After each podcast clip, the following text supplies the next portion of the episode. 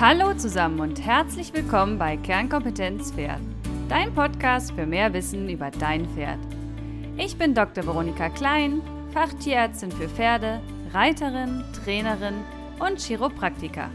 Und zusammen mit dir möchte ich die Welt der Pferde betrachten und erläutern. Ganz nach dem Motto, es ist nicht wichtig, besser als jemand anderes zu sein, sondern es geht darum, besser als am Tag zuvor zu sein. Und in diesem Fall für dein Pferd. Hallo zusammen. Ganz am Anfang in Pferdefütterung Teil 1 Grundsätze haben wir unser Ziel, eine art- und bedarfsgerechte Fütterung festgelegt. In den letzten Episoden Pferdefütterung Teil 11 bis 13 haben wir uns dann mit den Einzelfuttermitteln und den Raufuttermitteln beschäftigt. Und wir mussten feststellen, dass keines dieser bisher besprochenen Einzelfuttermittel alleine allen Ansprüchen des Pferdes vollkommen gerecht wird.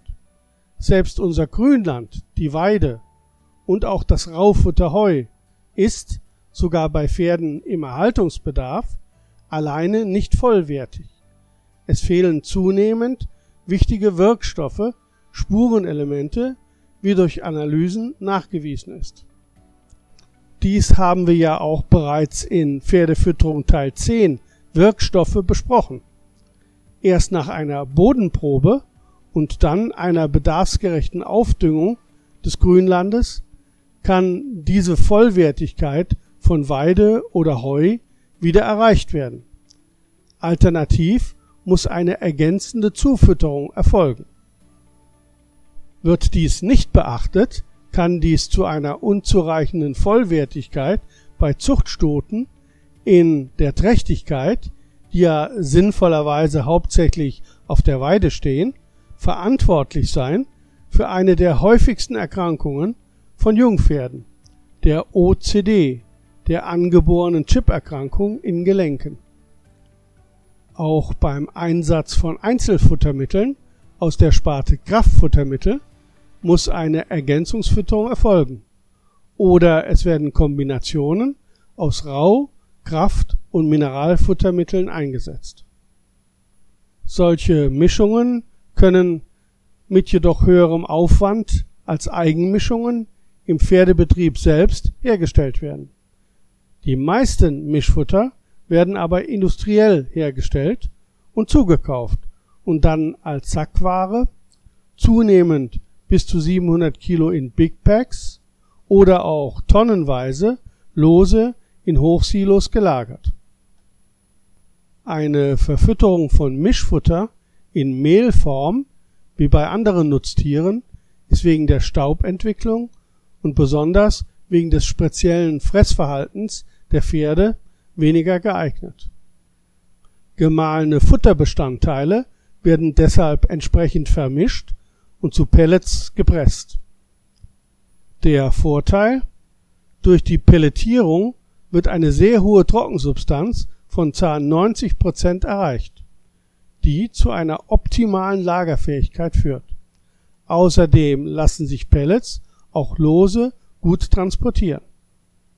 Der Nachteil in pelletierter Form erkennt man nicht mehr die Zusammensetzung des Mischfutters und ist auf die Deklaration, die Angaben des Herstellers angewiesen.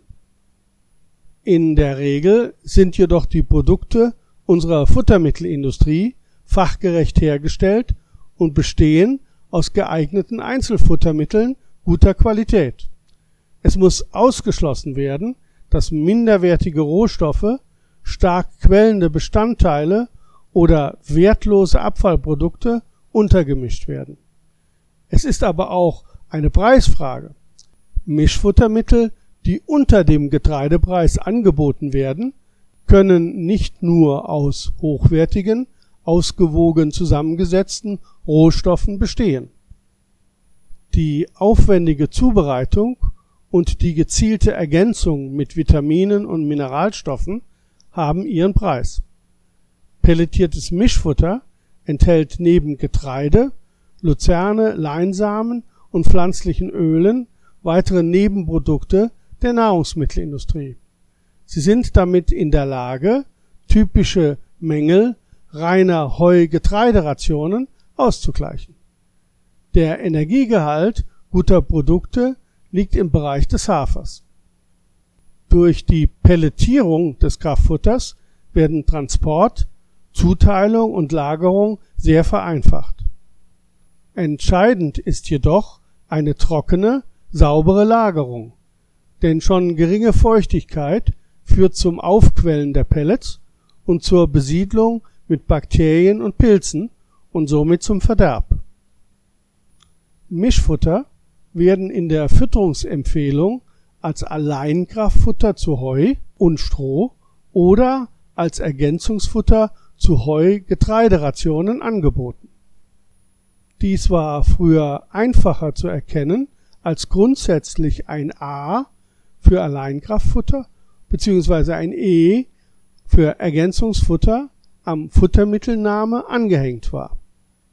Denn wenn wir unser Ziel, eine bedarfsgerechte Versorgung anstreben, ist das nicht beliebig. Wir müssen das Mischfutter passend zur gesamten Ration auswählen. Dabei sind die Fütterungsempfehlungen der Industrie nicht immer sehr hilfreich und dies gilt aber nicht nur für Pellets, sondern auch für die Müslis. Müslifutter werden immer beliebter. Je nach Rezeptur werden Müslis aus dem vollen Korn verschiedener Getreide vermischt, die teilweise zuvor hydrothermisch zu Flocken oder ähnlichem aufgeschlossen und verarbeitet wurden. Pflanzenöle, Leinkuchen, Melasse, Luzernehäcksel, getrocknete Möhrenschnitzel und viele weitere Zutaten können beigemischt werden. Durch den Zusatz von Melasse wird zwar auch eine Entmischung der Komponenten verhindert, aber hauptsächlich dient Melasse dazu, die Schmackhaftigkeit und damit die Akzeptanz des Futters zu verbessern. Dies kann helfen, heikle Fresser besser mit den nötigen Nährstoffen zu versorgen. Aber auch Müslis enthalten in der Regel kleine Mengen an Pellets, wie zum Beispiel Mineral- und Vitaminvormischungen zum Ausgleich typischer Getreidedefizite. Für Müsli-Mischungen gelten bezüglich Zusammensetzung und Qualität grundsätzlich die gleichen Anforderungen wie für Mischfuttermittel Pellets. Aber auch das oben erwähnte A bzw. E in der Verwendung. Der Nachteil Müslis sind häufiger leichter verderblich. Verantwortlich hierfür ist häufig der höhere Melasseanteil und dadurch eine geringere Gesamttrockensubstanz sowie die aufgeschlossene, leicht verdauliche, aber auch leicht verderblichere Form der Einzelfutterbestandteile. Dies macht in der Regel die Zugabe von Konservierungsstoffen erforderlich, um eine Lagerfähigkeit in handelsüblicher Dauer zu erlangen. Ein zügiger Verbrauch ist angeraten. Eine weitere Futtermittelgruppe sind die Mineral- und Vitaminergänzer. Sie zählen zu den Ergänzungsfuttermitteln. Zu den Mineralfuttermitteln zählt auch das Viehsalz in Form von zum Beispiel Lecksteinen. Es besteht in der Regel als Einzelmineral zu 37 Prozent aus Natrium, aber auch teilweise mit geringen Einmischungen von Jod oder sehr geringen Mengen anderer Mineralien. Dieser Salzleckstein dient lediglich der Natriumbedarfsdeckung der Pferde bei Weidegang oder Stallfütterung es muss sichergestellt werden, dass die Pferde den Salzleckstein annehmen und die Aufnahmemenge, wie in der Bedarfstabelle beschrieben, passt. Denn häufig wird der Salzleckstein gar nicht angenommen oder übermäßig missbraucht. Dann ist eine Zugabe von Salz entsprechend dem Bedarf zur täglichen Ration sinnvoller. Der Natriumbedarf eines 500 Kilogramm schweren Reitpferdes mittlerer Arbeit liegt, wie in der Bedarfstabelle zu entnehmen ist, bei circa 40 Gramm. Das entspricht etwa 85 Gramm Salz pro Tag. Der Höchstbedarf dieses Pferdes bei schwerer Arbeit ist mit circa 62 Gramm Natrium angegeben und entspricht circa 160 Gramm Salz pro Tag. Mineral- und Vitaminergänzer können in Leckschalen, geeignet auch für Gruppenhaltung oder als Ergänzer gezielt zum Krippenfutter verabreicht werden.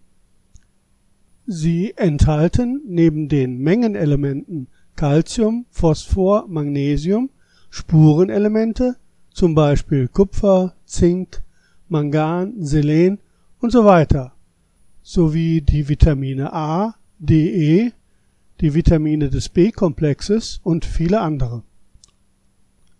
Mineral- und Vitaminergänzer werden, ähnlich wie Mischfuttermittel, in einer großen Vielfalt angeboten. Welches Mineralfutter besser in meine Ration passt, erkenne ich als erstes einmal am Calcium-Phosphor-Verhältnis des Mineralergänzers. Das Calcium-Phosphor-Verhältnis, besprochen in Pferdefütterung Teil 9 und 10, variiert in Mineralfuttermitteln jedoch zwischen 1,5 zu 1 bis 5 zu 1. Besteht die Krippenfutteration überwiegend aus Getreide, muss das Calciumdefizit mit einem calciumreichen Mineralergänzer ausgeglichen werden. Diese Getreideergänzer haben einen höheren Calcium- und niedrigeren Phosphorgehalt, zum Beispiel 5 zu 1. Ein Mineralfutter mit einem ausgewogenen Calcium-Phosphor-Verhältnis von 1,5 bis 2 zu 1 spricht für eine Weideergänzung zur Ergänzung von Heurationen oder bei Weidegang. Ausführlichere Angaben zu Bedarf und Gehalt an Spurenelementen und Vitaminen würde den Umfang der Bedarfstabelle sprengen. Deshalb sind die Werte nur vage angegeben. Das begrenzt etwas unsere Rationsbeurteilung. Aber die Rationsberechnung wird unser nächstes Thema sein. Eine ausführliche Rationsberechnung, die auch die Spurenelemente und Vitamine berücksichtigt, können wir aber auch durchführen. Veronika bietet das ja in ihrem Podcast an. Sonst müssen und können wir uns nur auf die Qualität der Futtermittelindustrie verlassen, die in ihren Mischfuttermitteln sowie in den Mineral- und Vitaminergänzern uns mit den notwendigen Spurenelementen und Vitaminen versorgen. Denn Fehler macht hier nicht die Futtermittelindustrie, sondern wir machen die Fehler. Wir ergänzen einen Ergänzer ergänzend mit einem Ergänzer. Ich glaube, ihr versteht, was ich meine. Die meisten Pferde leiden an einer Überversorgung und nicht an einem Mangel. Geeignete Ergänzungsfuttermittel sollten sich in der Tagesmenge immer nach dem Bedarf des Pferdes richten, und die Gehalte der bereits eingesetzten Futtermittel müssen berücksichtigt werden. Mischfuttermittel, Allein- und Ergänzungsfutter enthalten entsprechend ihrer Verwendung in der Regel bereits ausreichend Mineralstoffe und Vitamine, so dass eine zusätzliche Mineralergänzung oft unnötig oder sogar nachteilig ist. Nicht nur auf der Equitana, sondern auf fast allen Veranstaltungen, Turnieren und Schauen stellen Mischfutterhersteller den Pferdeleuten ihre neuesten Produkte vor. Mit ansprechendem Hochglanzprospekt, verführerischem Geruch und Geschmack werben sie für ihre Futtermittel. Futtermitteltests bestätigen, dass sowohl die Qualität als auch die Einhaltung der gesetzlichen Vorschriften in der Regel gewährleistet ist. Trotzdem nehmen ernährungsbedingte Erkrankungen zu und die Wissenschaft hat zweifelsfrei festgestellt, dass die Fütterung maßgeblich die Pferdegesundheit beeinflusst.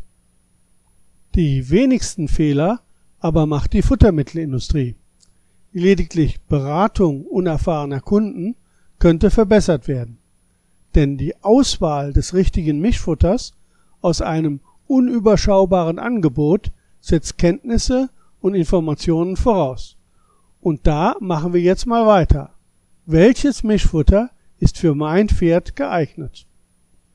Egal ob Alleinfuttermittel oder Ergänzungsfuttermittel und entscheidender als die Form Müsli oder Pellets ist die Beurteilung des Mischfutters selbst.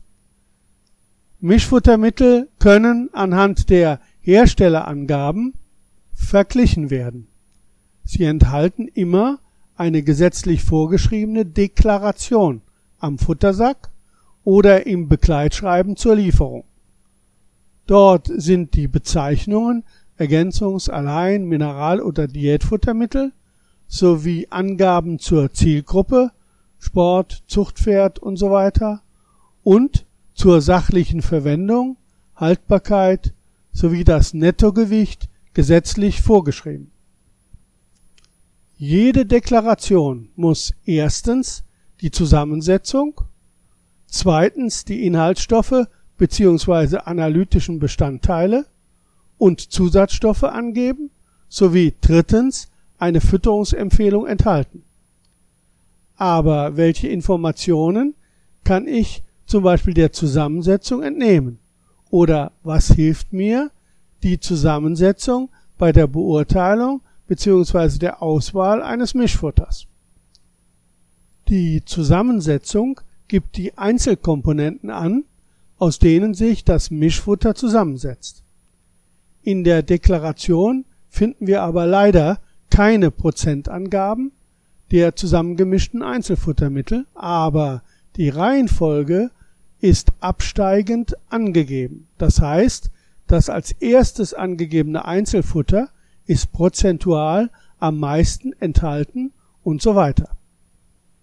Die Kenntnis der im Mischfutter eingemischten Einzelfuttermittel und gegebenenfalls eine bekannte Unverträglichkeit bei meinem Pferd hilft bei der Auswahl des Mischfutters. Deshalb sollte bei bekannten allergischen Reaktionen auf bestimmte Futtermittelbestandteile erst nach einer Überprüfung der Zusammensetzung die Auswahl eines geeigneten Mischfutters erfolgen. Die Zusammensetzung lässt aber auch eine Aussage über die Preiswürdigkeit des Futters zu. Hohe Anteile an Nebenprodukten der Nahrungsmittelindustrie ich will nicht Abfallprodukte sagen, zum Beispiel Kleien, Grießkleien, Schrote, Schnitzel und so weiter, kennzeichnen preiswertere Produkte, in der Regel in pelletierter Form. Aufgeschlossene Vollgetreide als Flocken oder in gewalzter Form aus Hafer, Gerste, Mais, Dinkel, dazu Pflanzenöl, Leinsamen, Bierhefe und so weiter werden in der Regel als Müsli-Mischfuttermittel angeboten. Vorteil: Sie enthalten höhere Anteile erkennbarer Einzelfuttermittel. Wichtiger noch als die Zusammensetzung zur Beurteilung des Mischfutters sind die Inhaltsstoffe bzw. die analytischen Bestandteile. Sie sind das Ergebnis einer Nährstoffanalyse. Die Rohnährstoffe Rohprotein, Rohasche, Rohfaser, Rohfett werden analysiert und sind zur Beurteilung und zum Vergleich dieser Futtermittel schon geeignet. Für eine aussagekräftige Berechnung und Beurteilung einer Pferderation sind jedoch noch zusätzliche Werte wie Trockensubstanz und die Gehalte an Energie und Eiweiß sowie Zusatzstoffe zum Beispiel Spurenelemente und Vitamine notwendig. Nicht alle diese Werte sind direkt in der Deklaration öffentlich, sind aber häufig in Katalogen oder durch Recherchen im Internet leicht zu ermitteln. Und wir benötigen diese Werte auch für unser nächstes Thema Pferdefütterung Teil 15 Rationsberechnung. Eine weitere bunte Palette von Zusatzfuttermitteln wird uns von der Industrie angeboten. Energiereiche, eiweißreiche, spurenelement- und vitaminreiche Produkte bis hin zu Kräutermischungen. Es sind Zugaben, die in kleinsten Mengen zusätzlich zur Gesamtration verabreicht werden sollen. Aber vor dem Erwerb sollte ein Fachmann nach der Notwendigkeit solcher Futtermittel um Rat gefragt werden. Wie schon erwähnt, einer der häufigsten Fehler ist die Ergänzung eines Ergänzers ergänzend mit einem Ergänzer und ein zu viel ist gesundheitsbedenklich. So, in den letzten Episoden haben wir in Pferdefütterung Teil 6 bis 10 die Nährstoffe und im Teil 11 bis 14 die Futtermittel, die Träger der Nährstoffe besprochen. In der nächsten Episode geht es um den Nährstoffbedarf eines Pferdes in Abhängigkeit von Gewicht, Leistung, Rasse, Alter und so weiter, mit dem Ziel, eine bedarfsgerechte Ration anbieten zu können.